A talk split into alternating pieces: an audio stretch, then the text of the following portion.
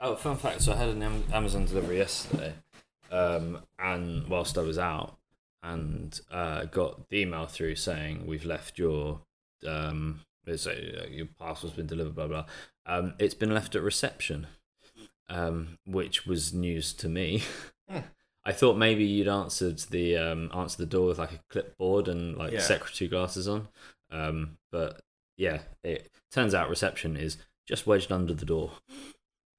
Okay, good good for them. yeah, I had someone leave uh, four boxes of flour uh, the other day, excellent. um, which wasn't for this address. Oh, You're like, oh, so this is your, and then when you walk up, it's like, no, this is for, this is for like fifty something. This isn't here.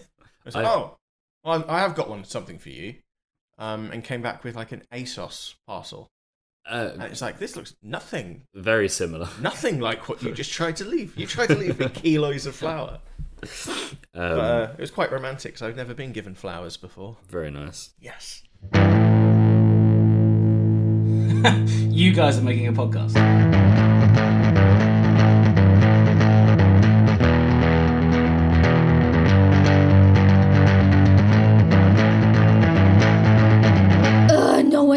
For this. Welcome to the podcast nobody asked for with me, Ian Harris. Me, Graham Jones. And this week, in uh, I was about to say in memory of. That's not how that phrasing works at all. Hopefully not. In in honor of the fact, once we finish recording, we are off to Tottenham to watch the NFL. We're talking about fictional sports events we would want to attend. Yes, and um, probably given given the state of the two teams we're watching, probably I'd more like to attend these than watching the Jags versus Miami. I am really looking forward to seeing Tua Tagovailoa. I'm not going to lie, it is the main reason I'm going, which means he's either going to be shit or injured. yeah.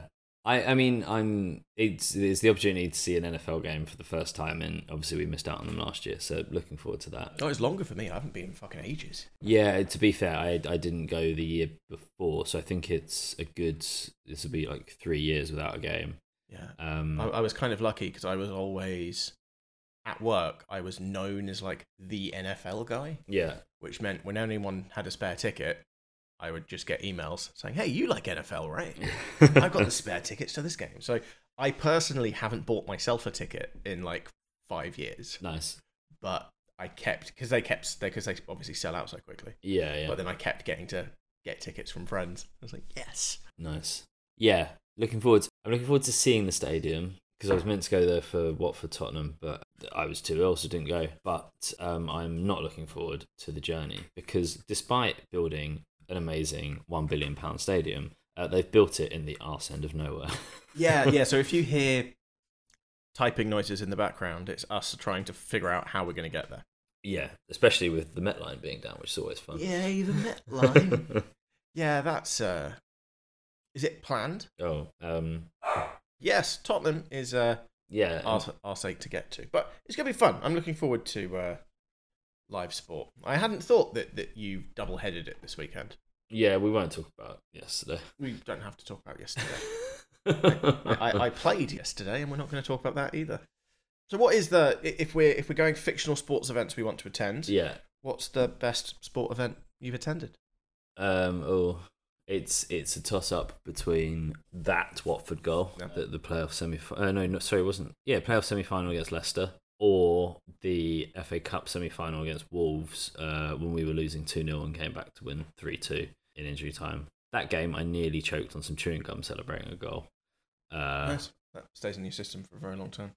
Well, I mean, if I choked on it, it probably wouldn't have stayed in my system that long. Because I Oh, imagine that's at the autopsy, they'd have probably taken it out. Oh yeah, probably. oh, it's another Watford related death. but yeah, they're probably the main two that stick out as in like most memorable events. And then I don't know, like I went to, I've been to a couple, been fortunate enough to go to a couple of like I've seen the Knicks at Madison Square Garden, which was fun, but they were shit.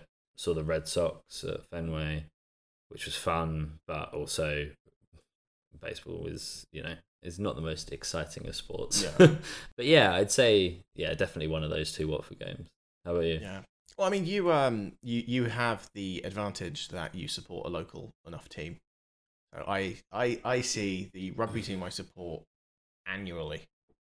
Yeah. because uh, they're based 200 miles away, which which is tough to, to go out.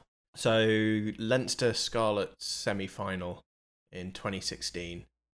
Um, Leinster had never lost a playoff game at home, and a team that had been red carded and were down to 14 had never won a playoff game before, and we did both Nice. which was great. Uh, went to dragged a friend of ours to um, Dublin to watch it, and he decided to support Leinster, and that meant Leinster lost because a friend of the podcast, Dan, isn't very lucky with picking teams. No. But that was fun, and the atmosphere at rugby games is always uh, always a laugh. Yeah, I've not. Yeah, I've not been to a huge amount. I've been to a few. I do like Yeah. a do like a rugby game. I mean, the, the the main benefit of a rugby game is that you can just have a beer in the stands. Oh yeah, I still yeah. don't know what's going on most of the time, but I have a beer. Yeah, neither, neither, neither do I. And then uh, I saw Giants Falcons at MetLife. I was gonna say when I was in New York, but uh, obviously, well, no, technically, Uh, well, when you're in technically New New Jersey. Jersey, yeah. But someone missed a snap count. Um, I think it was Eli Manning, and the entire stadium like collectively sighed. Like it was, it was a collective sigh so sighful that my ears popped. yeah, but he, beat, he he won them two Super Bowls against the Patriots, so you can't complain too much. Yeah, true, true. But yeah, I mean, like I'll I'll also address this now. Um, the fictional sports events I would actually want to attend is the 2011 Rugby World Cup final between Wales and New Zealand. Uh, Because in the semi final, Wales lost 9 8 to France after being a man down for the vast majority of the game. And it definitely wasn't a red card. And I'm going to cling to that until. Like, if, if on my on my deathbed, when I'm struggling to remember anything else, I will still remember that non red card. Um, and we, I strongly believe we would have beaten New Zealand because New Zealand only beat France 8 7 in the final. There's some very low scoring games. Yeah, it was really fucking because France, as soon as they went up, just shut like shut it down, Yeah. and it was really really annoying. And then yeah, yeah, yeah. I'm not bitter. Maybe one day, One day, once you've once you've strangled enough seagulls. one oh god, so many seagulls. Well, we've got New Zealand again at Halloween, and I'm slowly trying to convince myself that that's a game we can win. We'll be fine. We, uh, we haven't beaten New Zealand since um, Winston Churchill was Prime Minister, but the second time, you know, the second time Winston Churchill was prime second time minister. Winston Churchill was Prime Minister. And yeah, I once found a list of things that, like, I don't think the duvet had been inven- invented since. Uh, I like the way you say when you say that you Wales have got New Zealand at Halloween. It makes it sound like Halloween is like the, the rugby tournament. I'd watch that. Like uh like the the Monster Squad version of uh rugby. It'd Yeah. great. All good. Sport, all that shit. Yeah, And obviously, in preparation for this, I've been watching nothing but sports movies for about two weeks. excellent. I, on the other hand, realised in trying to, and you'll see from my picks uh, in trying to watch this, I think I've been, maybe seen about five sports movies in my life. I, I believe I watched that many this week. Yeah, I don't know. I don't know if there, there's just something it's that's. a really weird brag. it I've watched loads of sports movies, Yeah. so man. Yeah, I don't know why. I think it's just I don't. I think they just don't necessarily appeal to me massive. I think I quite enjoy. I like and enjoy a sports documentary, Yeah. but um, I guess the the very nature of a sporting event is that it is unscripted.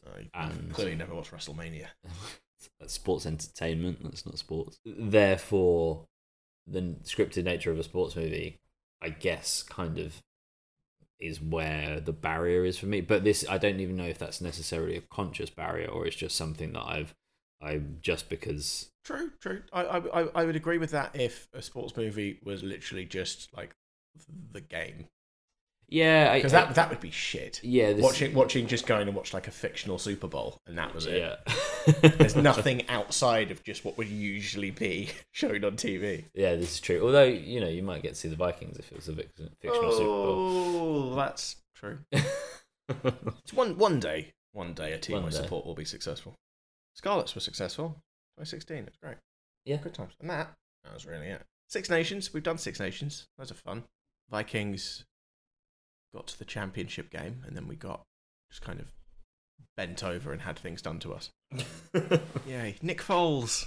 Woo! Good old Nick Foles. On that note, do you have a movie recommendation nobody asked for? Do so. What tenuous link is it going to be this time? It's to be fair, probably my least tenuous recommendation thus far. Uh, this is a I basically it's a sports movie that's not a sports movie, um, and probably It's not Harry Potter again. yeah Quidditch. Pro- I'd say probably one of the best sports movies going, and that is um, let me check when it came out. 2011's Moneyball. nice. So Moneyball is obviously the Brad Pitt Jonah Hill movie. It's based on a real story about the Oakland A's and how they basically turned to statistics to build a phenomenal baseball team on a shoestring budget. And I guess arguably the the reality of everything that happened kind of had a far reaching impact on sports in general. It, Um, it benefited richer teams more than it actually ended up benefiting them, right? Yeah in the long run because i guess well it's the same with everything right like the minute the minute technology comes into place initially if you're an early adopter you're going to get a boost but also at some point that technology becomes a commodity everyone has access and it levels the playing field again and Wait. then you get an advantage if you have more money and can invest more in the technology So in rugby, it's less technology and more so Japan kind of less technology and more japan more Japan. So Japan pioneered a way of playing which basically helps level out the fact that their players are never as big as like New Zealand, Australia, or anything like that. right So they, um, yeah, pioneered this new way of playing, which took advantage more of speed and matchups and things like that. And they were really successful. But now every team does that, yeah and it means that it's not as big an advantage anymore when you've got the bigger teams lining up exactly the same way. Um, Yeah, well, it's interesting as well because it's when, like, when you then bring in, so like technology has obviously changed sport a lot in the last 20, 30 years. Like sports science side of things, like nutrition, psychology, recovery. Like, if you look at like, I mean, I the like golden era of the Premier League is probably like the mm. early nineties, and there's a lot of phenomenal players back then. But if you probably if you put any of them into like a modern day team now, they'd probably be terrible because their recovery is terrible, their diet's terrible. So, so there was a. I was listening to a great podcast on that where I think I sent you. Um, they recommended a TED talk that I think I sent you. May So- well have done. um, with like athletics and stuff, there's obviously a huge debate on whether like Usain Bolt is the best ever or how he would have lined up against like Jesse Owens and stuff like that. Yeah, So Jesse Owens, when he was racing, you didn't have blocks, you dug holes. oh, I remember you saying yeah. Yeah. So like the and now the track is a bit springier yeah, and your boots are different and things like that. And with with football, it's not just the conditioning; it's the equipment they would have had would have been Oh, I mean, massively different as well. The old like it's it's insane. the old leather balls and stuff that used to weigh a ton, whereas now it's like light as anything, and they swerve through the air. Mm. Yeah, it's interesting, and I think Moneyball just really highlights, at least from the technology side, and um, it's not as boring as it sounds. It is a sports movie about statistics, but it's done in a really interesting way. Um, it's Oh, a yeah. classic plucky underdog story as well, and I guess the fact that it's rooted in reality is quite interesting. Is I guess it's a Yeah. biopic. And as ardent fantasy football players, there's Yeah. nothing we love more than the combination of sports and statistics. Yeah, absolutely. Although I, I will say this: this season, I am probably spending the least amount of time on my fantasy football team that I have in a long time, and doing the best. So there's something to be said for not overthinking things. oh yeah, I mean the, the problem I'm having with fantasy football is uh, my team is shit.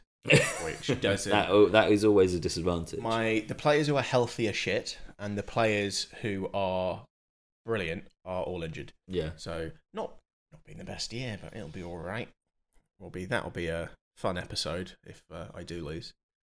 Um, so if if you if you aren't a fan of uh, admin and statistics, yeah. is there any other film you could recommend? So um, obviously, um, thinking of sports, um, maybe we should watch a film set in a country where the um, the national sport is uh, is obviously it's bandy.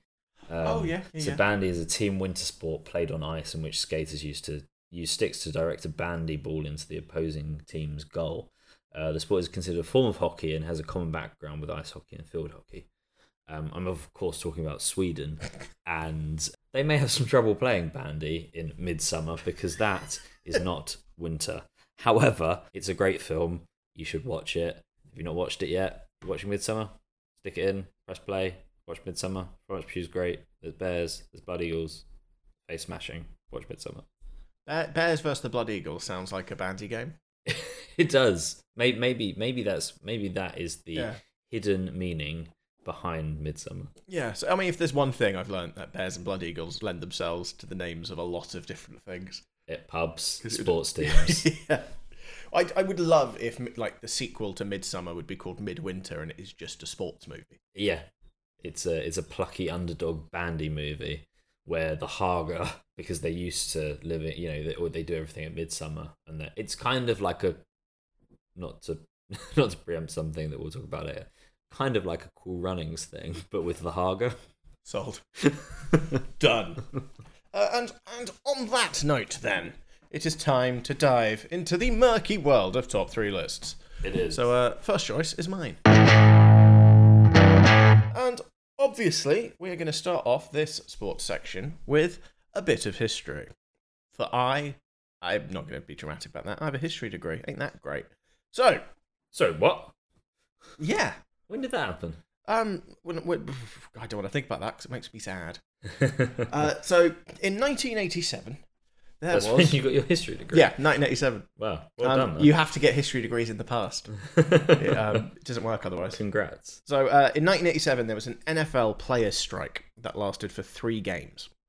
So there's a really interesting. Speaking of sports documentaries, there was a very interesting 30 for 30 on it called Year of the Scab. So to cut a long story short, free agency in the NFL wasn't actually a thing. So at the time, you had to compensate a player's former team if you wanted to sign someone. So, So- basically, modern day like football transfers. Kind, kind of, yeah. But the other team could turn around, like, but with football, if your contract runs out, Yeah. you're no longer assigned to that team. Yeah. Yeah. So in NFL, that wasn't the case. You Oh, okay. Your rights were forever assigned to that team unless they let you go. Oh, So it meant that it hugely limited like movement and salaries and things like that. Yeah. The Washington football team were one of the who who weren't called that at the time. We'll flag that now, but I'm going to be referring to them as the Washington football team. So the Washington football team were one of the only teams to not have anybody cross the picket line. So instead, they had a team of replacement players. So their long snapper was a teacher.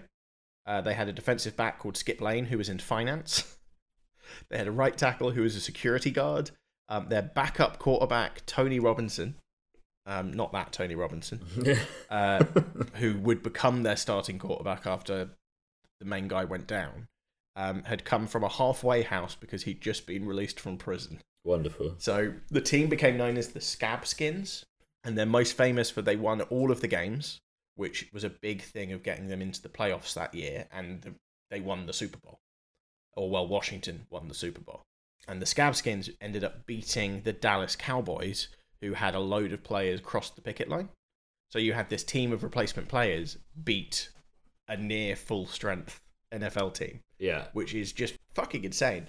Um, and it took Washington 30 years to kind of officially acknowledge that they wouldn't have won the Super Bowl without them because none of the players got Super Bowl rings or anything like that. That's- Why? I mean, why? Because um, Oh, actually, the Washington um, owners have always been pieces of shit, haven't they? I re- seem to remember reading that they were. There was a whole thing about because there was I I didn't realize this until I was digging into some stuff. I don't know if it was for an episode or something a while ago, but there was this whole thing around um, banned uh, black players from the NFL for a while, Hmm. and I've got a feeling, and I may be wrong, but I've got a feeling it was one of the. It was kind of like led by a few of the owners, and yeah, it sounds like uh, there was some that like basically didn't let them back in, even though Yeah. the ban had been Yeah, like, that's if you had to. If I had to name a team I thought would do that, it would probably be Washington. yeah, it was it was.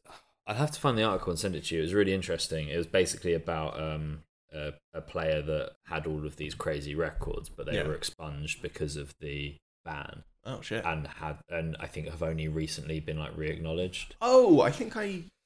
I may have I think I remember you. reading that. Yeah. Yeah. But send it to me anyway because I I want to read that.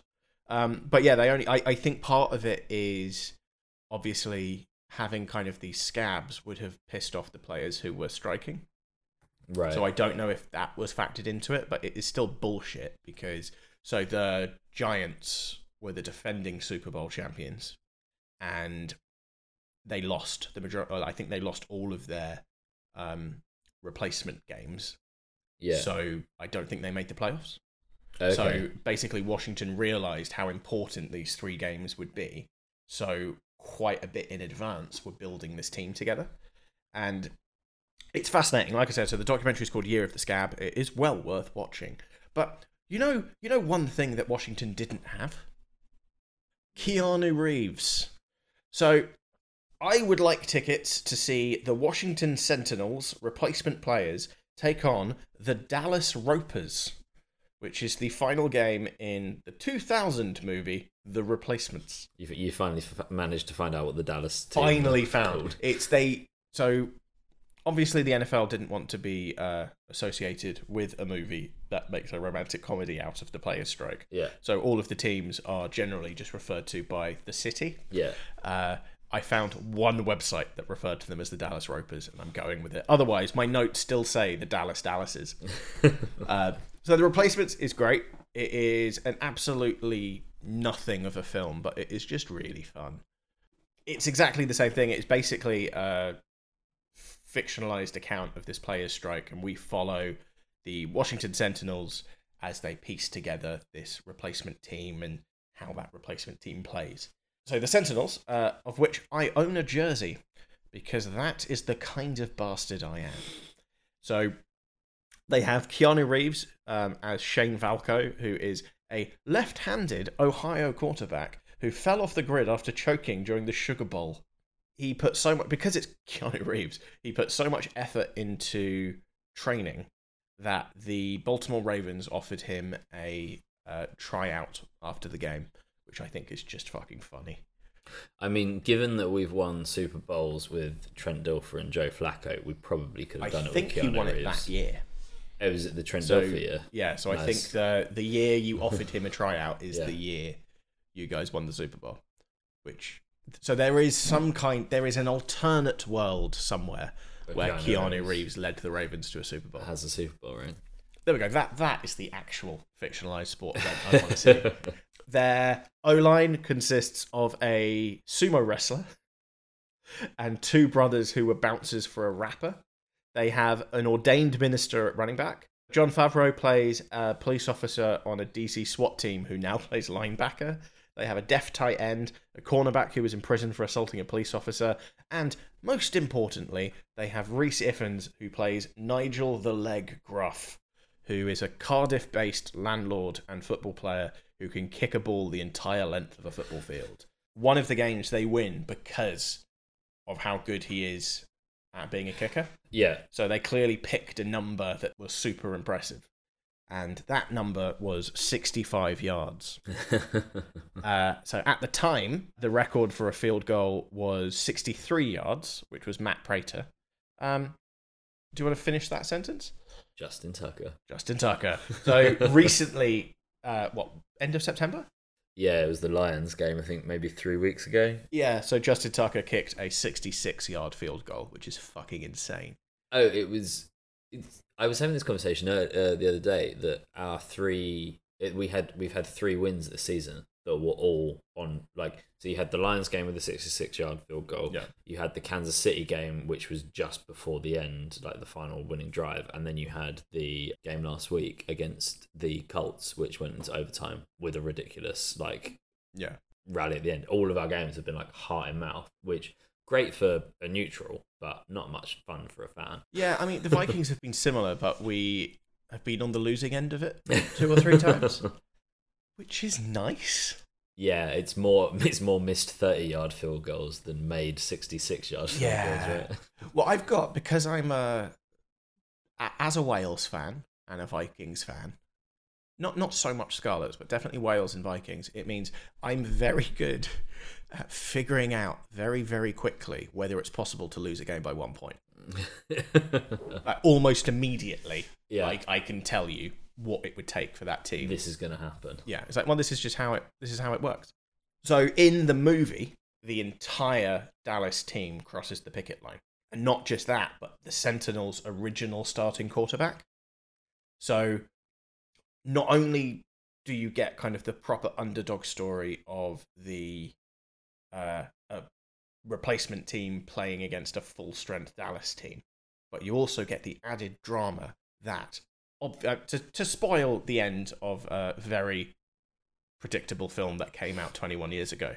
Shane Falco comes back and plays the second half, and they win the game. Yeah. So not only would you get the added drama of the replacement team, but you'd also then have the original quarterback getting benched and the replacement guy coming back and carrying the team to victory.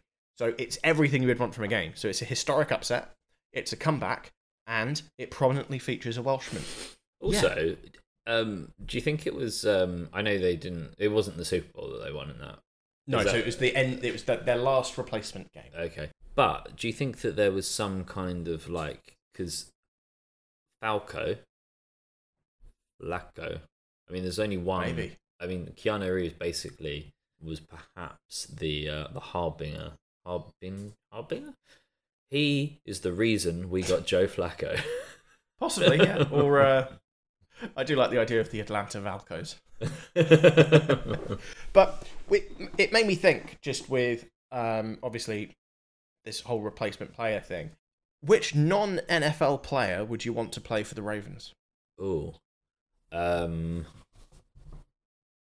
From any sport, Any sport. Tyson Fury, Oh. What, what, what, what would you put him as? Like, uh, offensive tackle. oh, Jesus Christ, I like that. That is better than any answer I could have given. We had, uh, the Vikings had Brock Lesnar at one point. Oh, really? uh, in preseason. Um, but then I think he he was coming back from I think he had, he was in a car crash or something, Okay. and I I don't Is that think, like an elaborate WWE storyline? yeah yeah. but yeah, no, I, I like I like the idea of Tyson Fury. I was trying to think of uh, so I, I I would want someone like Sam Warburton or something, or uh, from Welsh rugby because to he's make the sandwiches. a- yeah. he makes the bread. yeah yeah. Um, but he's he's also a unit. I just I could he would be a very good like linebacker. I think. Yeah. but I'm not sure. I, yeah, I, I, Tyson Fury is a fucking great shout, or like Eddie Hall or something like that. Get a proper strong man in at defensive end, Yeah. someone who can deadlift a defensive tackle. Yeah. Or like Usain Bolt as a kick returner. Yeah, that would work. They tried to do so. Carlin Isles. So Carlin Isles was a sprinter Yeah. who missed out on the Olympic team by like fractions of a second. Uh, so he ended up playing rugby sevens. Okay. So- oh, I think I remember you saying yeah, he's the quote quickest guy in rugby. Yeah. Unquote, Uh, to the point where it's um border borderline unfair. Uh, but he tried out for the Lions as kick returner, I think. Okay. um, and then just went back to rugby. Because there was also a strong, uh, at one point, a strong want to try and get David Beckham to be a kicker as well, wasn't there? Yeah, David Beckham, Jonny Wilkinson. Uh, there was an English sprinter as well, I think, who went, Oh, really? um, but I can't remember who. But there's been a lot of uh, cross sport melding, and it never really seems to work. I think the most successful is uh, Eagles O lineman. I think used to play rugby league. Okay.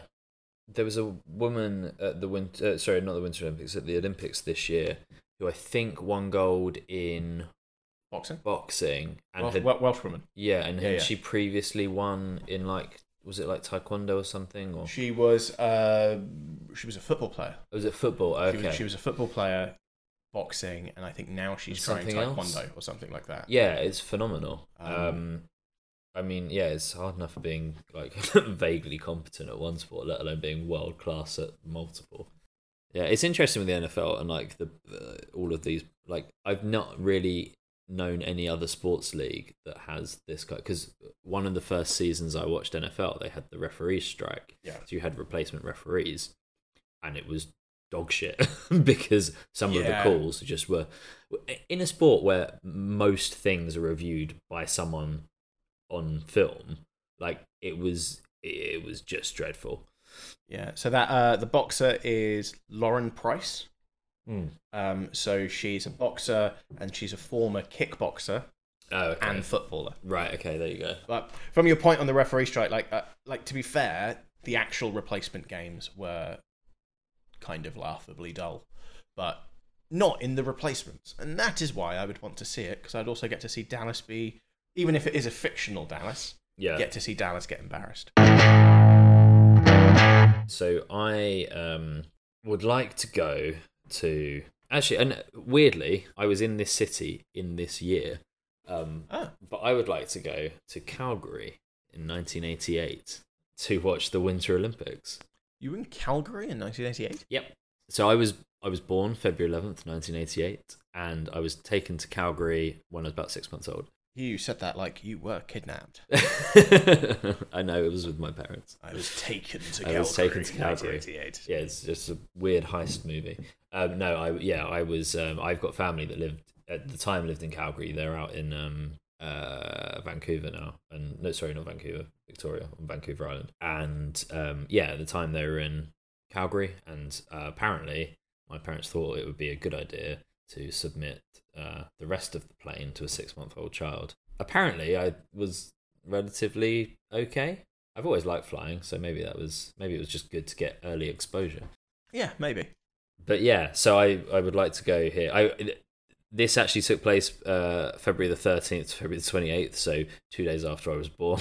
um, so it may have been a bit more tricky. So what Uh, you're saying is you would not have been eligible. I would not have been eligible, no. But I would have been at least able to watch, not taking anything in. Anyway, this obviously isn't a fictional Winter Olympics, but the event that I would have wanted to go see was, well, not a fictional event as such, but um, Disney-fied. Disneyfied, which was the, uh, we'll just call it what it's called. Cool Runnings. Go see Cool Runnings. Cool, cool it what it's called. Cool it what it's called, yeah Hey, hey. definitely meant that on four hours sleep. Um, so I uh, do. I do like when you've had. Uh, you you can tell people listening can tell when you haven't slept because your voice gets really low. I, I what- I don't even, but I I didn't even drink yesterday. I, this isn't like a hangover voice. It's It- just your, uh, your your tired your tired voice is very similar to your hangover voice.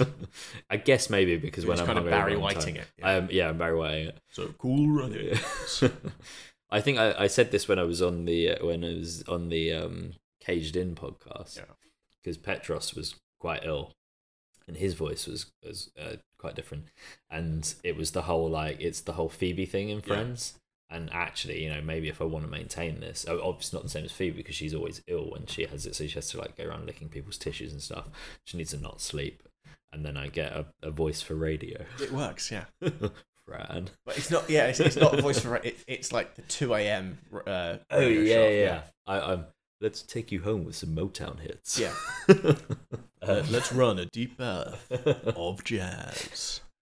a deep bath of jazz would take forever because you wouldn't know when the water was coming out of the taps. Don't know why I found that so funny. Anyway, uh, so cool, cool, cool, runnings. cool runnings. Um, so I guess I guess there's two reasons why I'd like to see this. One, um, uh, you know, I love a love a plucky underdog story. I'm I'm a Watford fan after all. um, and two, um, you know, aside from obviously, I'd like to spend the time to go watch the uh, the uh, heartwarming attempt at the bobsleighing by the Jamaican team. Um, but also, I'd be at the Win- Winter Olympics. The Winter Olympics is great.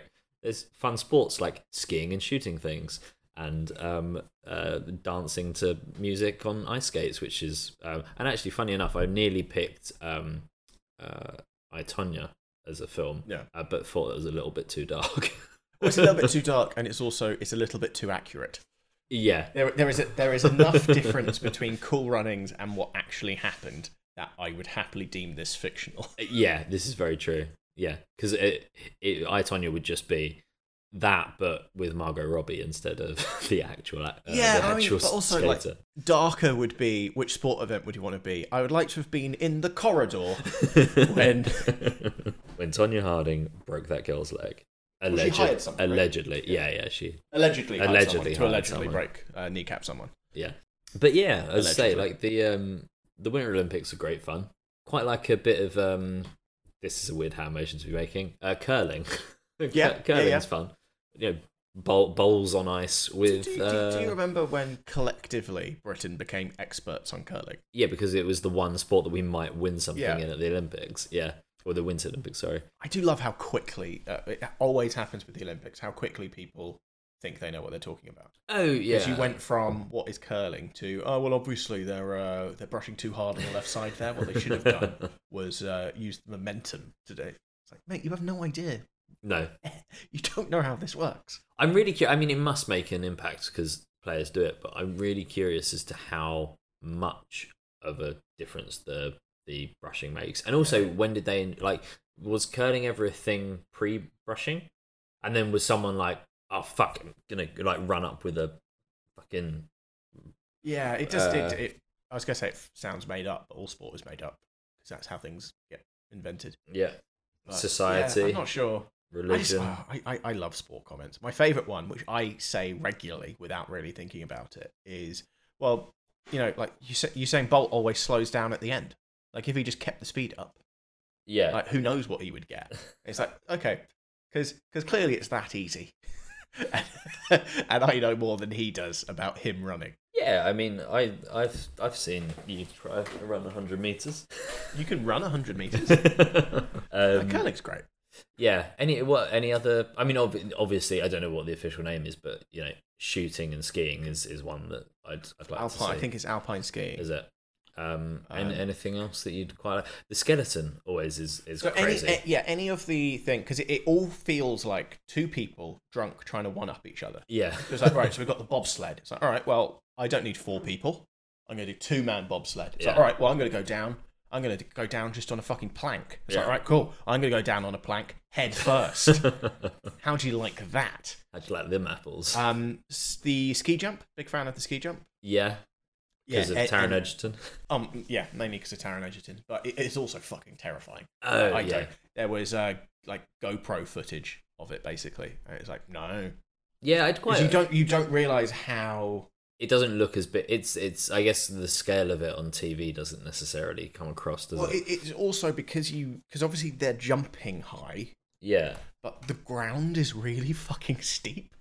So suddenly the ground disappears. So off of the actual floor, there it, it's insane.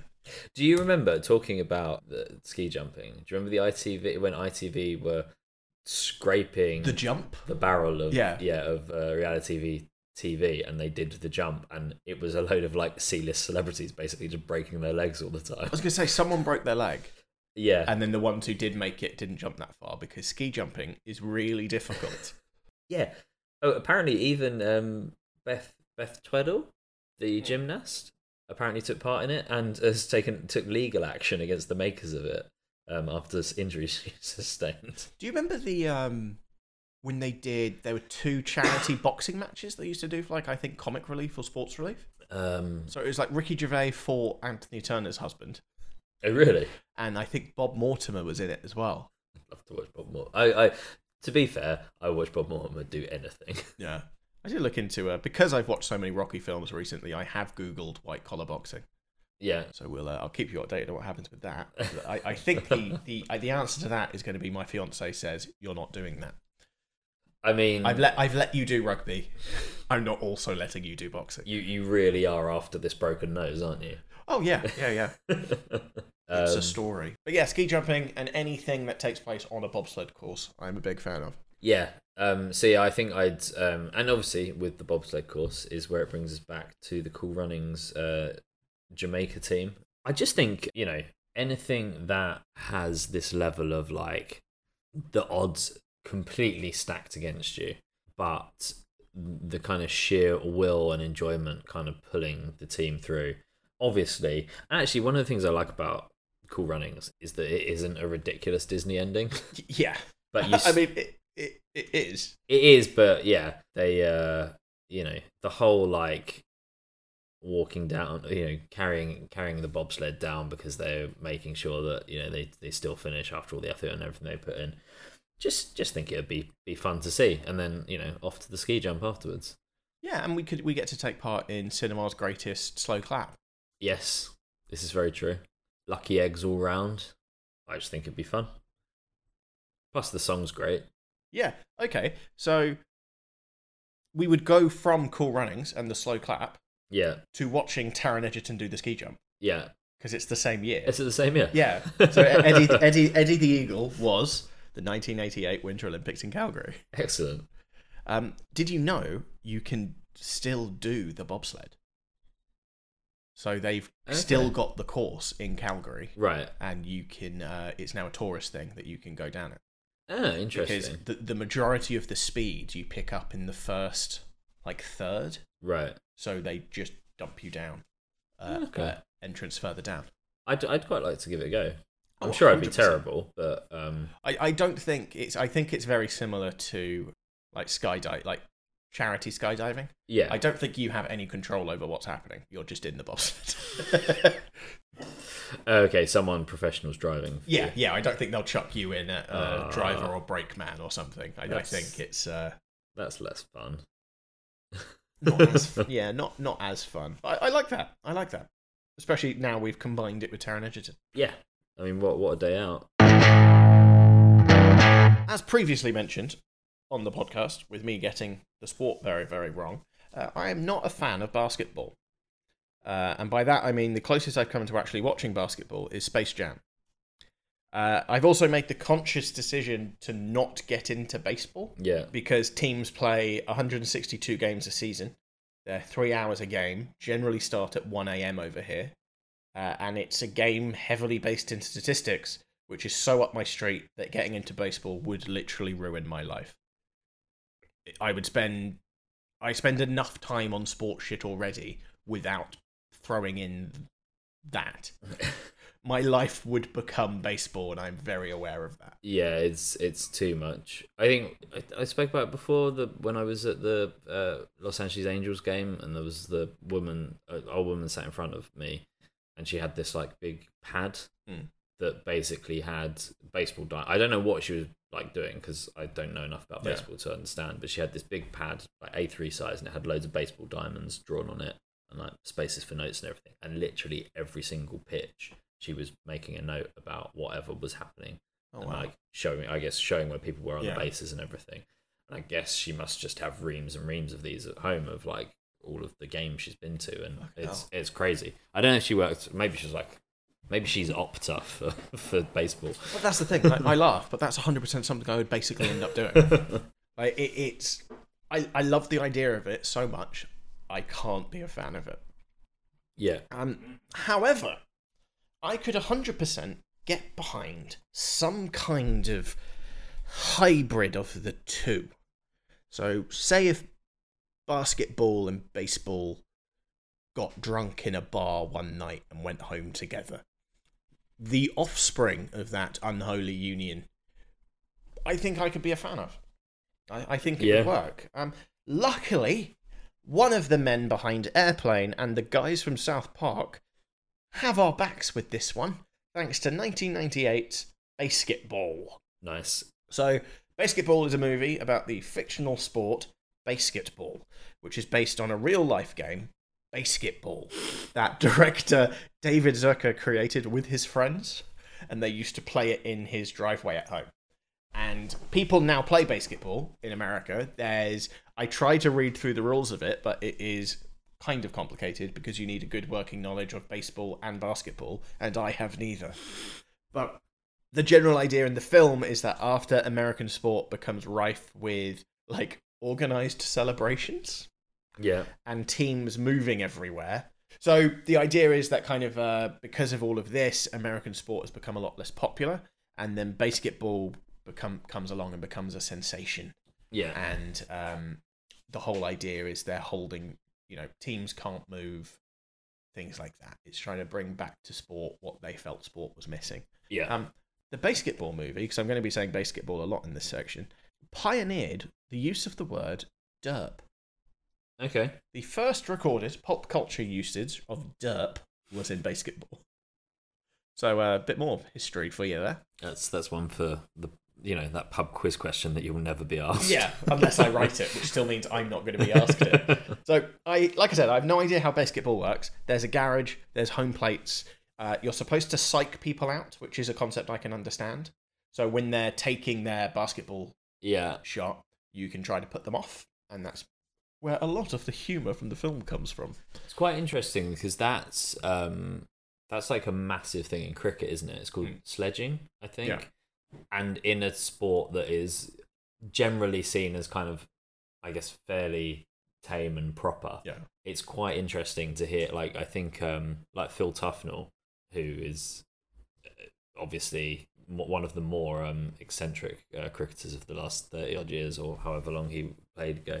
Uh, it's just when you hear about some of the things Yeah. that people have said to each other. Let me see if I can find. Um, Well, we, we, we do it a lot with. So during preseason, uh, one of kind of the training games we play is rugby tennis. right. So basically, you're on two sides of uh, a pitch, and you're kicking the ball one to the other. It's kind of like dodgeball rules, yeah. where if you if you don't catch it, the nearest person is out. If you catch it, someone can come back in. Yeah. And we just do the psych outs the whole time, and every single one I do is from baseketball, which is also then great because one person will laugh. It's like that's a like just shouting Steve Perry really loudly. yeah. So um, I'm. Uh, I, they're probably not as funny if you don't know. I, I mean, I don't know a huge amount about cricket, so um, they're probably. Uh, yeah, we'll leave these because I'm sure they're hilarious to our cricket listening fans, but I don't get them. That's but fine. it's just interesting. Yeah, it's interesting that such a like I guess a, a genial British sport is um is one of the major parts of it is just trying to psych each other out by being really rude to each other. Yeah. Was it Shannon Sharpe in the NFL started reciting the mobile number of someone else, uh, his opponent's um, Girlfriend. girlfriend? That Yeah. was just slowly all he did, and I think the guy ended up getting ejected. But yeah, so another uh, big thing with baseketball is that it it allows people with bad knees and bad backs to compete with people on steroids. So it is a like a complete level playing field of a sport. And obviously, as a as a rugby player, I like the idea that there's uh, different different people and different builds can all take part in the same thing. well, I mean, no, no, nowhere do we see this more than in the NFL with um, Yeah. the famous uh, DK Metcalf standing next to Rodrigo Blankenship picture. God, yeah. well, I was I was uh, I was talking about this the other day. Um, the whole Kyler Murray to Rondale Moore is the shortest combined height of a quarterback and a wide receiver. And it's been very effective this season so Yeah. far. But I also love that that's a statistic people can call to Yeah. because American sport loves their stats. Oh, and it- it's like, oh yeah, this is the first time this has ever happened on a Tuesday in September when it's been 39 degrees Yeah. and the rain has been coming in from the east. Yeah, yeah, it's uh, it is both grating and hilarious. Um, so the main reason I want to go to a baseketball game, um, and specifically the Denslow Cup final, is entirely the atmosphere. So the Denslow Cup final was against the Milwaukee Beers Right. and the Dallas Felons, which is an incredible joke because the Dallas team are all uh, criminals. And can you imagine the party atmosphere at a championship game for a team called the Beers? I mean, it, it's it's um, yeah, it takes Yeah. care of itself, doesn't it? Yeah, so their mascot is a beer keg. They wear foam heads and they play at Beers Garden. Just a slight segue on mascots. Uh, so there's some great mascots out there. You've got Gritty for the is Mm. it the Philadelphia Flyers? I want to say. I think so. Um, but you also have some really shit ones. And in, let me just double check. I don't even. He might even be the same. He might even still be their mascot. So it's West Brom. Uh, so West Bromwich Albion. They had a in 2018. they were sponsored, I believe, by a boiler firm. Um, I don't know which one because the the article's on the BBC and they won't tell us. Um, but uh, so their new mascot was just a combi boiler. that is fucking awful. Is that real? That's real. Oh wow, wow, It's a combi boiler.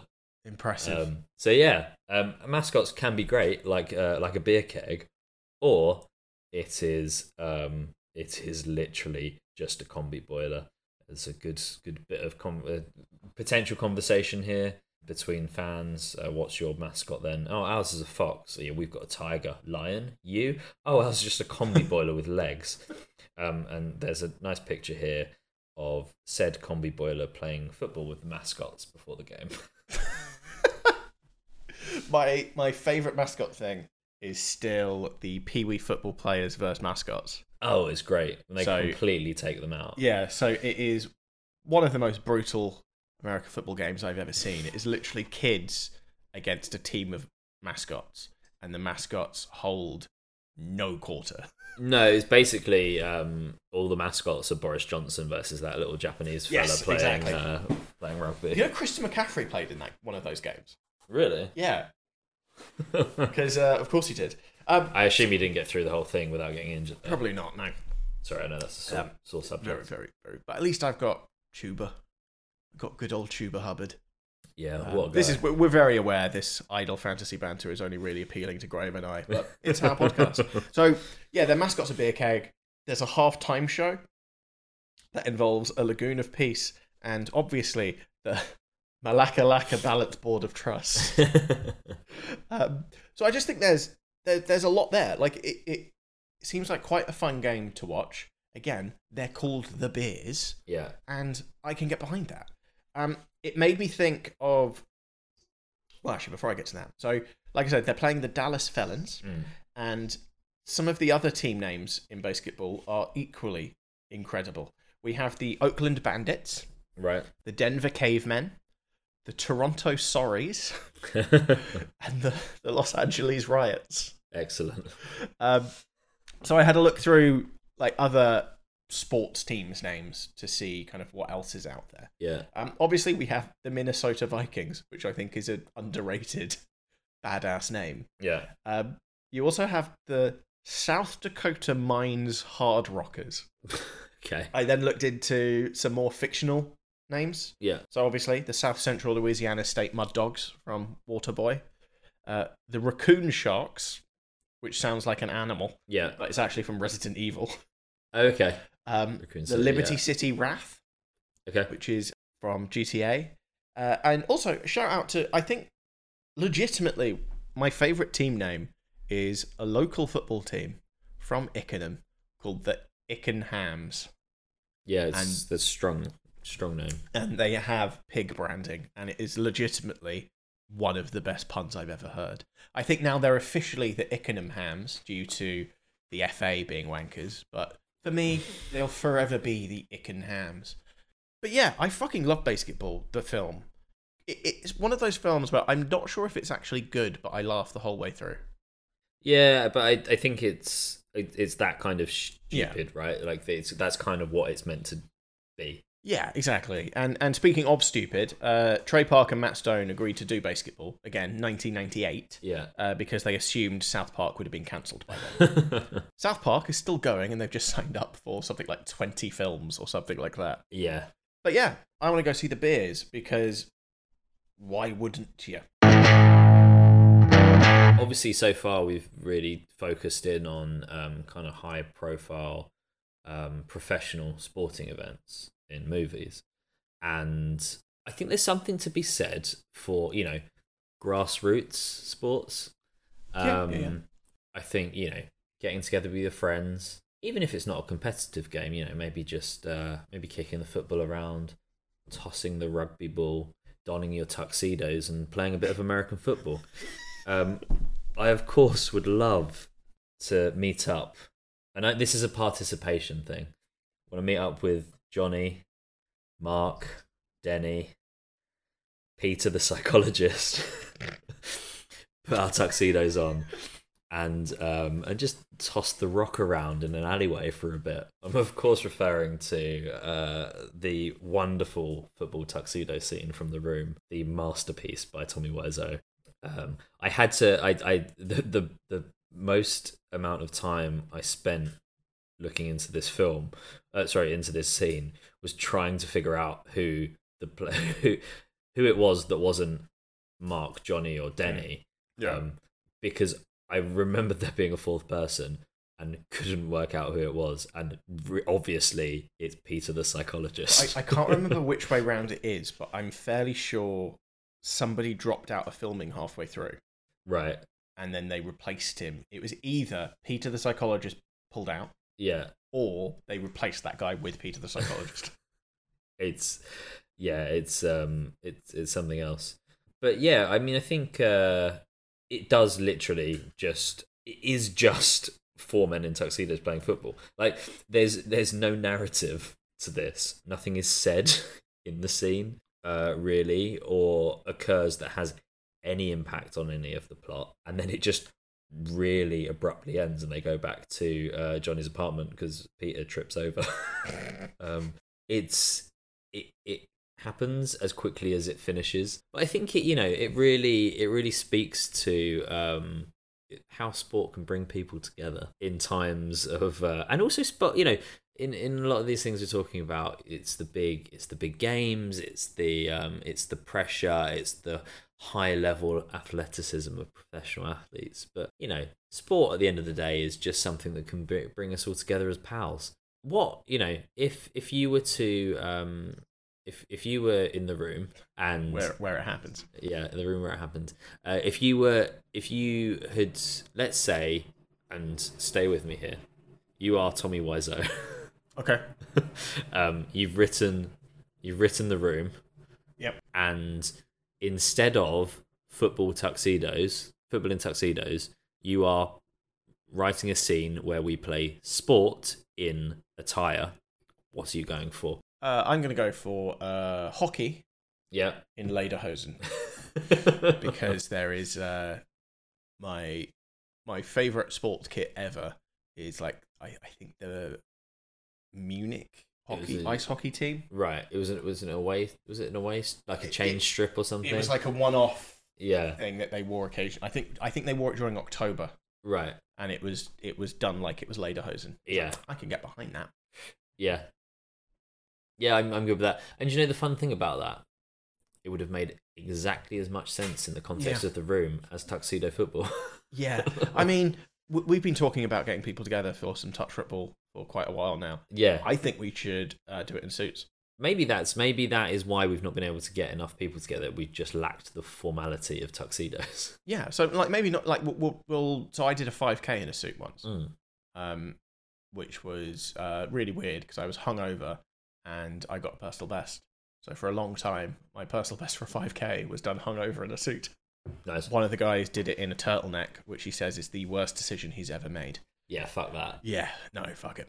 But yeah, we we so we charity shop it, Yeah. get a cheap suit, and then we play football. Yeah. That'll work. Yeah, I think so. Plus, also the suits are going to get ripped to shreds, and that's Yeah.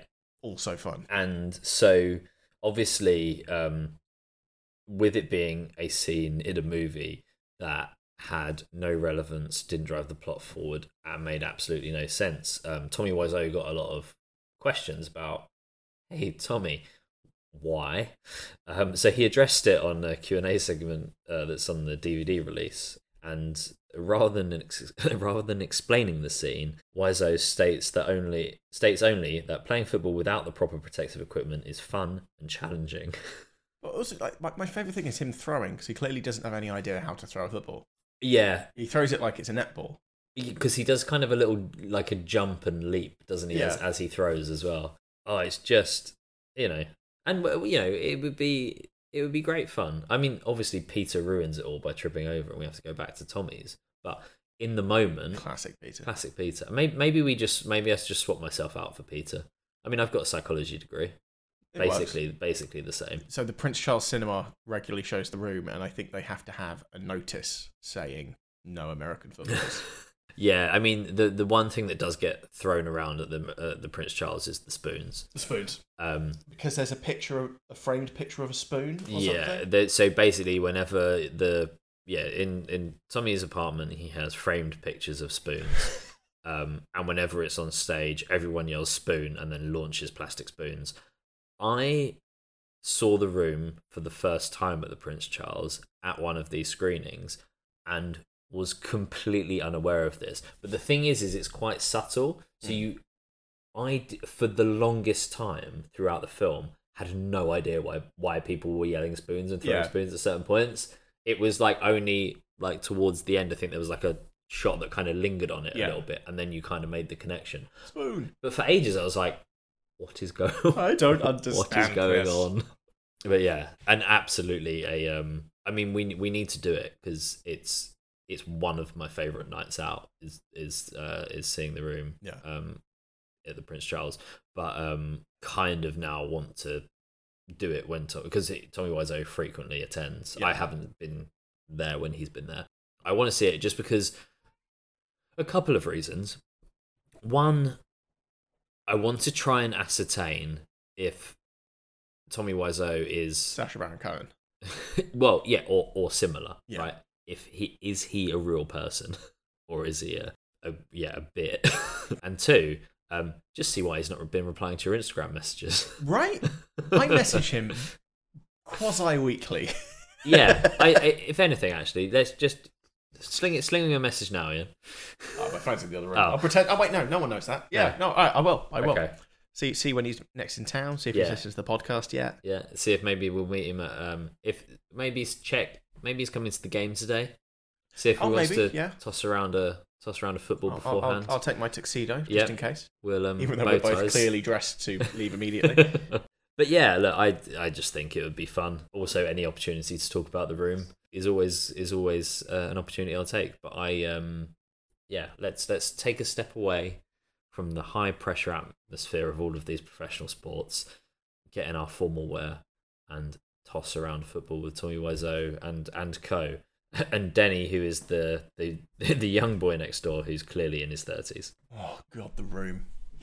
We need to do a League of Good Bad Movies special on the room at some point. Yeah, I think that's just going to be whenever we get to go to watch it at the Prince Charles. I think I think that needs to be the. We will revoke democracy for a month. Yeah. we'll just do the room. I think that's the way that Tommy Wiseau would like it. I mean, based on um the Disaster Artist, like it seems that he was quite dictatorial in his um Yeah. in his approach to the movie. I still want to know where the money comes from. Like, where did you get the money, Tommy? He says it was from selling coats. Yeah, but it's not, is it? No. Like, I'm not. I'm, I'm not. I'm not calling. I'm not saying he didn't sell coats. I'm just saying he didn't make enough money selling coats to finance a film. Do you think that he's seen people wearing like Tommy Hilfiger and it just says Tommy and he's like, oh well, I'll just say that those Tommy coats uh, they were mine. I Prob- did sell coats. Probably, yeah. Bit of import export. Yeah. Uh, just quickly away from sports related things in the room. What's your favorite moment in the room? I'll go first. The oh, it's a tough one. the scene where Tommy goes to buy well, obviously Johnny, actually not Tommy. Johnny goes to buy flowers because it is it is rapid. I think it maybe lasts all of thirty seconds. He goes in, says, "Oh hi, doggy," buys flowers from Pe- this woman who Pre, which are already ready. already ready, and she um initially says he takes his glasses off, and then she's like, "Oh, I didn't realize it was you, Tommy, but, uh, Johnny." Which obviously it was, and then she tells that goes on to say that he's her favorite customer. But how can he be her favorite customer if she doesn't know who it's him if he's wearing glasses? but yeah, oh, oh hi doggy, I think is probably my favorite part. Uh, so, uh, one of my favourite things is he clearly doesn't understand how banks work because he. Um, uh, we got another client at the bank the other day. anyway, how's your sex life? And then uh, I used to know a girl. She had a dozen guys. One of them found out about it, beat her up so bad she ended up at a hospital in Guerrero Street. And the response is just, "What a story, Mark." it's it's oh because when that yeah I think that that that that that exchange sums up the room perfectly. Yeah. it is badly written and the response doesn't make any sense anyway. yeah, God, I love the room. yeah. But yeah, let's let's um, let's go play some football with Tommy. So uh, I thought I would take a step back from watching team sports beating Dallas and uh, go more towards uh, a bit more of a kind of a person versus person approach. So I'm enter- entering the sporty world of combat sport. Yeah. So I contemplated a Rocky film here Okay. um, because I've watched. Uh, I say I watched the Rocky films. I watched three, four, and six, which is the obvious way to watch the Rocky films. I don't know which one I would have preferred. Uh, like the Rocky Ivan, Ivan Drago fight is good, but it also means you'll be in Russia, Yeah. and that doesn't sound fun. Russia at the height of the Soviet Union, so maybe not. Uh, possibly the Rocky Clubber Lang fight.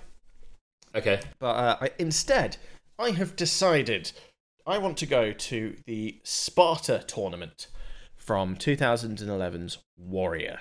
So, Warrior is. I, w- I was close to mentioning this on our birthday episode. Warrior is one of the best films ever made, and nobody seems to have watched it.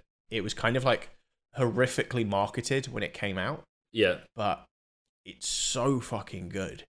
So it follows these two brothers. So uh, Brendan and Tommy, played by Joel Edgerton and Tom Hardy. Yeah. Um, their dad's played by Nick Nolte. He got Oscar nominated for it, but lost out to he lost out to Christopher Plummer in a film called Beginners, which I think was like kind of like Leo's uh, Oscar for The Revenant. Okay. I feel like it was a bit more of a well, we can't not have given Christopher Plummer an Oscar ever. Like he needs Yeah, yeah. one, so it feels like that was kind of his. Um, like I love Christopher Plummer, don't get me wrong, but Nick Nolte was fucking phenomenal in this film.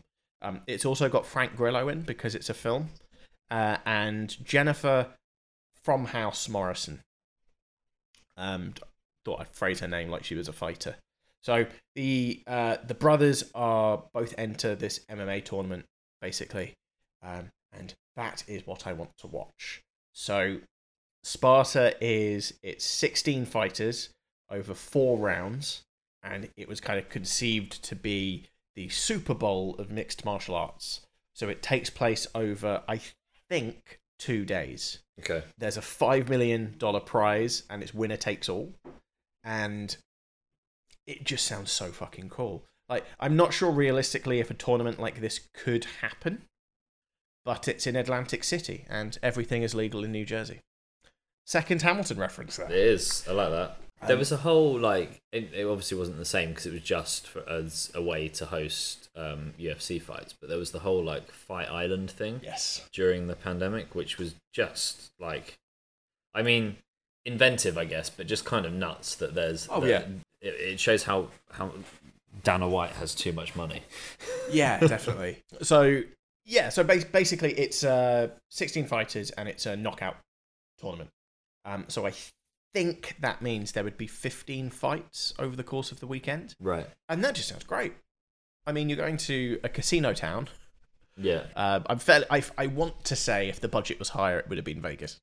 The uh, where the fight is held looks small enough that you could actually see the fight.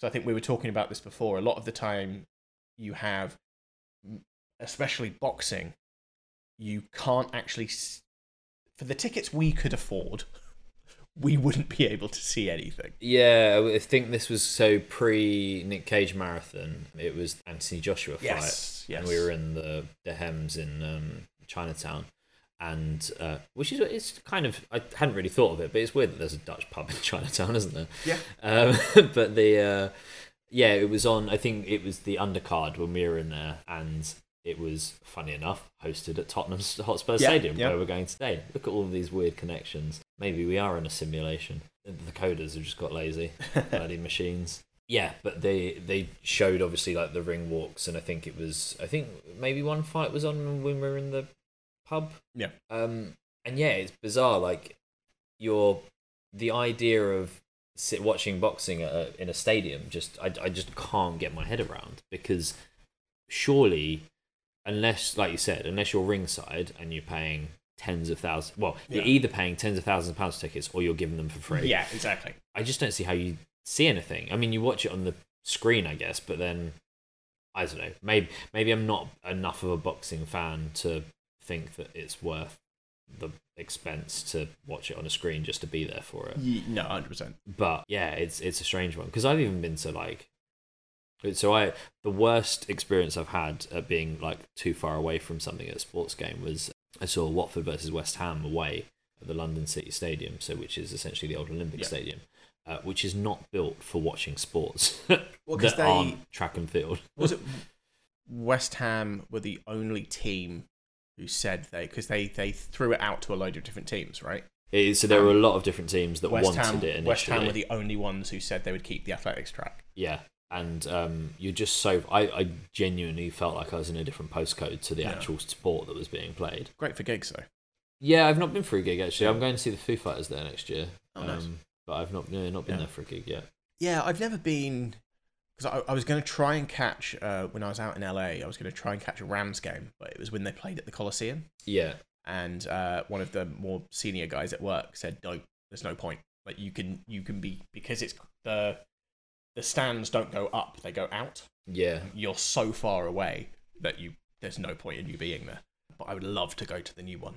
So is it SoFi? SoFi, SoFi yeah. Stadium looks so fucking It looks cool. even just that Ring thing. ring Yeah. of TV screens is amazing. Yeah, Super Bowl's there this year, Yeah. and for the first time since I can remember, I cannot wait for the Super Bowl halftime show. Yes. Yes. No, it's going to be. Uh, gonna be Eminem. Dr. Dre, Kendrick Lamar, Mary, is it Mary J. Blige? No, so. is it? so. Yeah, and someone else, Snoop Dogg, Snoop Dogg. who is taking a break from promoting um, D O double G. uh, Just eat. Just Eat, yeah. There's a great bit on. I don't know if you watched this week's Taskmaster yet, but um, Oh, yeah. in the segue to the advert, Greg Davies says something along the lines of, "And now the adverts are on. I hope you enjoy watching a rapper promote food that he's never going to touch himself." Yep, that's fair. That's fair. Um, but yeah, so I've never, I've never seen. I, I've obviously watched like some. I, I, I like UFC, but not enough to stay up until five in the morning watching it. So we used to. Uh, a guy I used to work with had like a hard drive full of all of the UFC fights, okay, which. Yeah, yeah, because that, that's where that conversation that's, is going to go. that's not a way to to talk about anyone. All right, so uh, a friend of mine had access to all of the UFC events. That's probably better. and uh, found out I hadn't watched it. He was like, "All right, well, we'll just like we'll order pizza to the office Yeah, and then just hang around a bit afterwards and watch it in a meeting room." nice. So we ended up watching a load of uh, events there, and it is fucking great. I would love to love to go and see it. And I mean, what better place to see it than, or what better place to say mixed martial arts than in like a fucking weekend knockout tournament?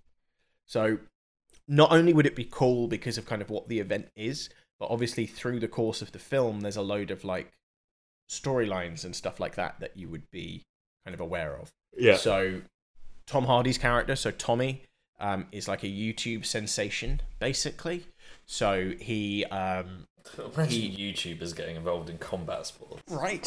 So he, he he's not like a he's not like a Jake Paul or a Logan Paul type. Basically, he someone filmed him sparring with uh, like the number one contender or something, and Alright. Tommy beat the shit out of him. So that then went viral. So he's gone viral, and that's how he got access to the fight. It then becomes apparent that he, when he was in the army, he ripped off the doors of a tank with his bare hands to save people inside. So it turns out he's a fucking war hero. Um, And the Hulk. I'm the Hulk. Uh, you have Brendan Conlon, who is uh, Joel Edgerton's character, who is like a complete unknown. So the only reason he's in it is somebody else got injured, and Frank Grillo basically had to enter someone, so enters him. So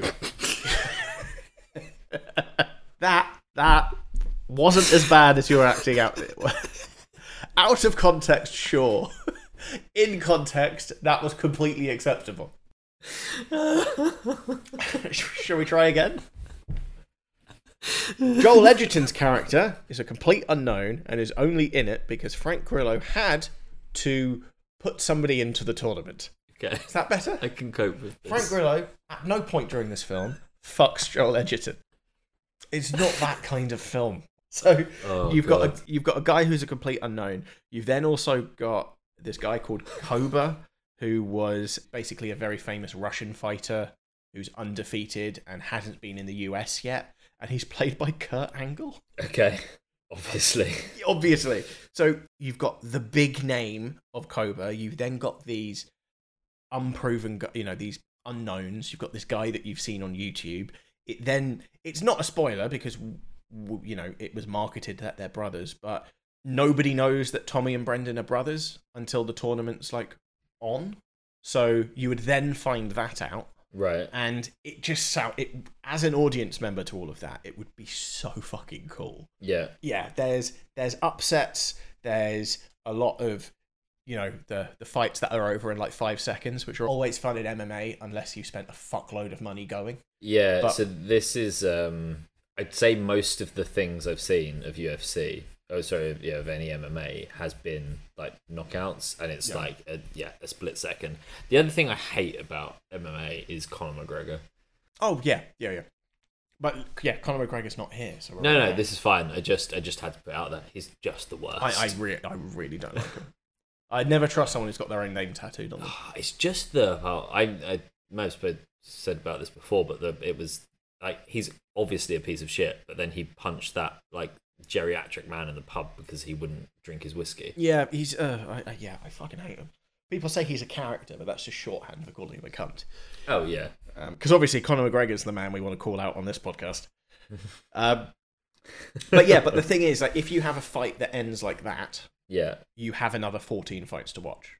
So I think it is a proper like you'll get everything there. And yeah, I just I love the idea of it. I I would go to Sparta. my final choice is yet another movie featuring uh, Tom Hardy. Um, Oh shit! Yeah, we have a lot of connections. we do. We, we Does it just- also feature Dallas? Uh, no, it features the Rapid City Monuments playing the Gotham Rogues at Gotham City Stadium. It is, of course, the the I don't know what league they play in actually. Gotham City. Um, it's probably just the Gotham NFL, given the um, naming conventions that they tend to give. Batman tends Probably, to give. probably, yeah. The D, the, D- we'll just call it the DCFL. The DCFL, yeah. So uh, this is obviously the uh, football match in The Dark Knight Rises. Now, I, I'm, I'd said to you, I, I was, I was a bit hesitant about whether or not to include this because technically this is an act of terrorism at a, um, at a sporting game, and that is not something I necessarily want to experience. Actually, it's not something I necessarily, I don't want to experience. However, as a Baltimore Ravens fan, there is a deep seated dislike of uh, the Pittsburgh Steelers. It just it comes with the territory. You kind of have to do it. Um, and it turns out that most of the players, I think we discussed this previously as well, Yeah. but most of the players. So it was filmed at Heinz Field in Pittsburgh, which is the home stadium of the Pittsburgh Steelers. So if we got rid of that, cool. And also, um, it turns out that most of the players on the Gotham City team were Pittsburgh Steelers players. So you had the likes of Ben Roethlisberger, who piece of shit. You had Hines Ward, Willie Colon, which is kind of funny. Uh, Maurkice Pouncey, Mike Wallace. Um, although Mike Wallace hopefully survives because he was uh, he was did did a good job at the Ravens. Uh, Heath Miller, Aaron Smith, Ryan Clark, Troy Polamalu, James Farrior, and Casey Hampton. So there's it's you know it's I don't want necessarily um this is a really hard sell. I don't necessarily want anyone to be, you know, fatally injured or maimed, but if perhaps it meant that the Steelers missed a few years in the NFL, it allowed for a um, Ravens era of dominance of the AFC North, then, you know, maybe we could cut Bane some slack for, for destroying the stadium. So, so basically, what you're saying is you want to see the Steelers fall into a hole. The Steelers fall into a hole and everyone else be fine. Yeah, that's And plus, you know, Batman's going to come save the day anyway. So um, that's that's a plus. Yeah, we, we want to sp- speed up the process of being saved. So basically, Yeah. what you, what you want is for him to detonate the bomb, the Steelers fall into a hole, and then Batman immediately turns up and shuts things down. Yeah, it saves everything. It's more of you know, a more of a just a, a logistical kind of inconvenience for the Steelers that they can't play for a few years, rather than you know, It takes, it takes them a while to get out of the hole. yeah, horrifically dying. Who else? What, what what other sports teams would you want to see fall into a hole? Luton, Luton. Luton. So Lut- Luton and the Steelers. To be fair, Luton is a hole. Fucking hell. Uh, the only the only issue I have with Luton is that they refer to it as a London airport. Well, you've also got Stansted and Gatwick if you want to throw those out there. Yeah. Oh no, they could all fuck themselves. just just own own it. Yeah, I think it's I think it's probably a marketing thing for Oh, hundred percent. But still, fuck that. people coming into the country rather than people. I mean, that is the only reason people go to Luton is to leave it on an aeroplane as quickly as possible. Okay, so so we've got Luton in the hole. We've got the Steelers in the hole. Steelers in the hole. Um, outside of, I don't know that. Well, actually, obviously, well, the the Patriots of the last twenty years up until so Tom Brady in the hole. Tom Brady in the Tom hole. Brady in the hole. Yeah, I don't know that there's too many. Uh, mm. So Luton in the hole, Steelers in the hole, Tom Brady. I, I'm okay with that. And actually, even if we got rid of, we kept the Steelers, we kept Luton. As long as Tom Brady's in the hole, we're okay. That's fair. I'll, I'll, add the South Africa rugby team in the hole just for now, just because. Actually, no. I, I, I want to put their their their head of rugby, Rassie Erasmus, in the hole. He's the guy who released an hour long video calling out referees for a game. Oh, I remember yeah, this. he's a bit of a not a, not not his greatest fan. The team, fair play. They can do what they want, but Rassie Erasmus in the hole. Aren't, are they the ones that beat England when we went to watch rugby with breakfast? Yes. yeah. Okay. Yes. I thought it was. I can't remember if it was South Africa or something. Yeah. So he was. So Rassie Erasmus was the coach for that, Okay. and now he's like the head of rugby, and there's another coach, but he's basically the coach. I mean, Rassie Erasmus sounds like either a porn mogul or A Muppet. Or a Muppet Yeah. or uh, a character in um, a Grand Theft Auto game. Yes, he really does. he is basically a character in a Grand Theft Auto game. To be fair. Just the over-the-top team sports owner. Yeah. Oh, and uh, I mean, in the in the spirit of uh, the actual fictional sport event I'd want to attend, uh, Alain Rolland, the uh, referee in the 2011 Rugby World Cup semi-final, can also get in the hole. so yeah, look, I it's I did debate whether or not we should go with this, um, but this this kind of this kind of speak well, it speaks to the lack of sports movies that I've seen that I've chosen. The Room and Gotham City Stadium falling into the ground, but yeah, it's it's um it's I appreciate it's a tough sell, but um. You know, you get to see Batman save the day as well. That would be cool. You do, yeah. and yeah, I've yeah. only ever seen him in an underground car park in I, New York. I, can, I can get behind wanting to watch your rivals fall into a hole. I think I think that is uh, I don't want to say commendable, but it is understandable. so yeah, I guess it would be fairly short lived, but yeah, it's more it's more what it stands for. I think I think that's Yeah, it. it's I think sim- it's sim- it's a the s- symbolic holding. It's the sim, sim symbolism rather than rather than the actual uh, event. Also, as we see in this movie, once you get out of a hole, you're fine. All your ailments have gone. So if anything, if anything, you might be improving the Steelers. yeah, it could it could be like it could be a rebuild year, and they're going to come back and win um, win the DC Lombardi. Oh, hopefully they don't, but um, Yeah. See, the, the problem is though, for this to happen, the amount of seagulls you'd have to kill would probably then fill in the hole immediately. Listen, no. Well, yeah. Then they- then they would carry on playing on the carcasses of seagulls. They just draw some um, draw some yardage markers across them, and they'd be fine. right. Right.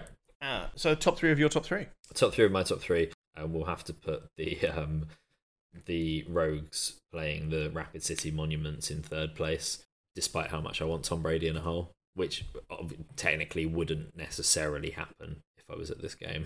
Tom Brady literally gets put in a hole in that Paul Rudd, Paul Rudd series. Oh, really? I never watched that. Actually, I think I watched the first. It was the Ashton Lee one, right? Mm. Yeah, I watched. I think I started watching it and never saw more Yeah. of it. Well, if that's the case, then maybe I should. Um, in second place, um, Cool Runnings. I think uh, it would be great to see the Olympics, even if I was two days old at the time. But first place, I think. For, I think when we talk about sports and sporting events, that you know, it's not just the watching, but it's the participation. It's the having a good time with your friends, and it's just the real grassroots nature of how sports can bring people together. And therefore, I want to play football with Tommy Wiseau, Greg Sestero, whoever played Denny, and Peter the psychologist in a tuxedo. Nice. Um, cool. So for me, I think third, I'm going to put the Denslow Cup final from BASEketball. Yep. Uh, I think it would be fun. Um, I think we would get very, very drunk, and I like the idea of owning beers merchandise. Yep. Uh, so number two, I would do the Washington Sentinels versus the Dallas Ropers from the replacements, because for all intents and purposes, it just looks like a great game of football, and also you'd be watching it knowing that like this, you know, a sumo wrestler and two bouncers are beating the shit out of the Dallas team, and I've got a lot of time for that. uh, which means number one, I would put the Sparta tournament from Warrior because I think that sounds like a fucking great weekend. Yeah, Basically, that would be be spending the entire weekend. weekend watching fights in a casino, Yeah. which uh, I can I get can- behind. Yeah. So, to to to the point of the podcast, Yeah. the final top three. What, the what final we top thinking? three. Um, I, I'm going to rule out the Steelers in a hole. yeah, I think I think um, we probably need to rule out the Steelers in a hole. I, I, I understand. I understand. I mean, I feel kind of bad about picking it anyway. Um, it's nearly as bad as that time I picked the awful president from Machete. Oh shit! Yeah, I forgot about that. that was on the basis of it's Charlie Sheen, and that's Yeah. kind of funny. Yeah, I don't know. I think yeah, I'd, I'd like to go to the MMA. I mean, that sounds like a cracking weekend. Mostly ribs. Um, Hey, uh, I'd go MMA. I would go. I'd actually probably take BASEketball into second, and then chucking a ball around with Tommy Wiseau in third. Just because the BASEketball thing is like it's such a unique sport. Yeah. I've not had the chance to go to anything like that. I've been to quite a few American football games. Well, true, and you've also you you have history of enjoying sporting events where you don't actually understand the game. This is true. Yeah. Yeah, that, that, that's uh, I can I can get behind that. I, I, I think I would I would personally prefer to be part of the slow clap in Cool Runnings than watch Tommy Wiseau fail to throw a football around. Oh, but you're not just watching; you're taking part. oh, that, that is a point. you're becoming you're you're becoming part of uh, part of history. True, but you- you'd also be part of history for the slow clap, and then you can go off and see Taron Egerton make history by not being very good at ski jumping. True. I mean, better than me. I, I again, like we kind of mentioned earlier in the episode, I'm not one to Yeah. judge ski jumpers. I don't know how it would work. I don't. I don't like roller coasters, let alone. Uh, or no, I'm getting. I'm getting used to roller coasters, but I don't know how you could launch yourself off the end, like down a huge sleep incline. Then No. Um, Yeah.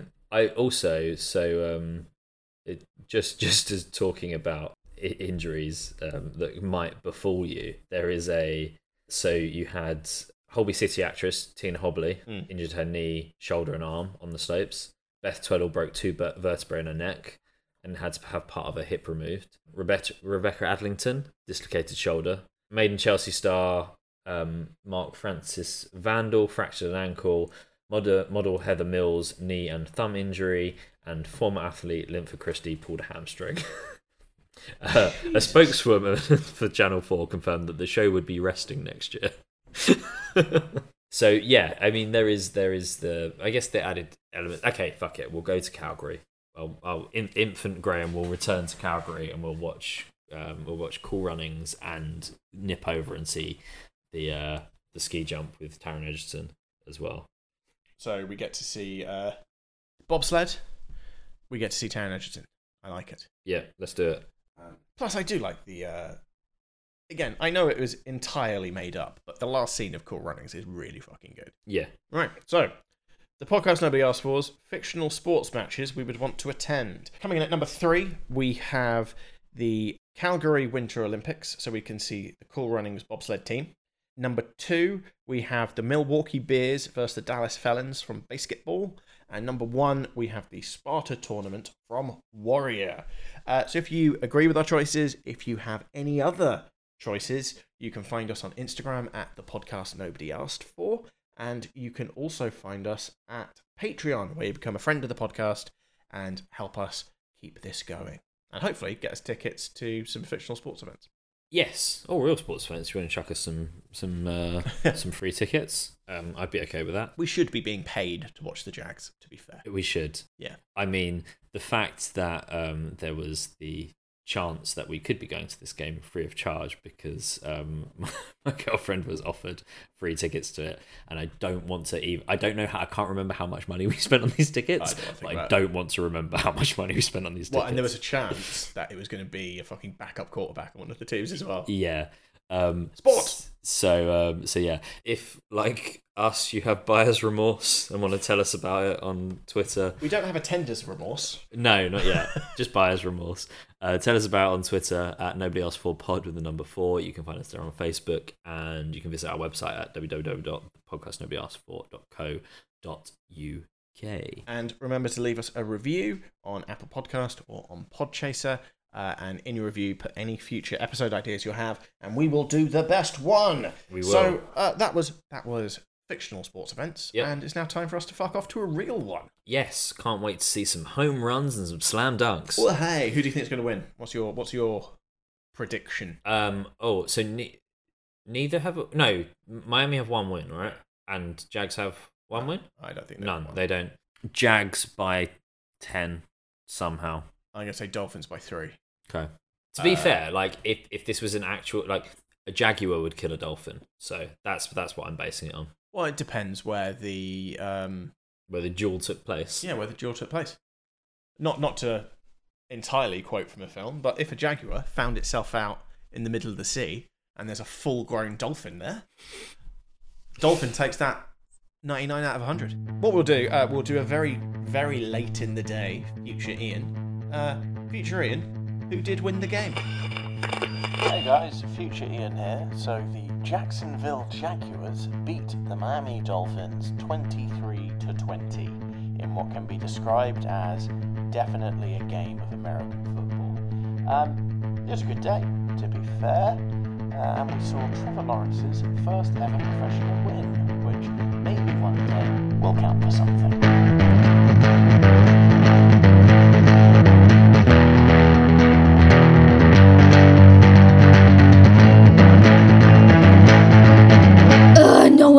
For this.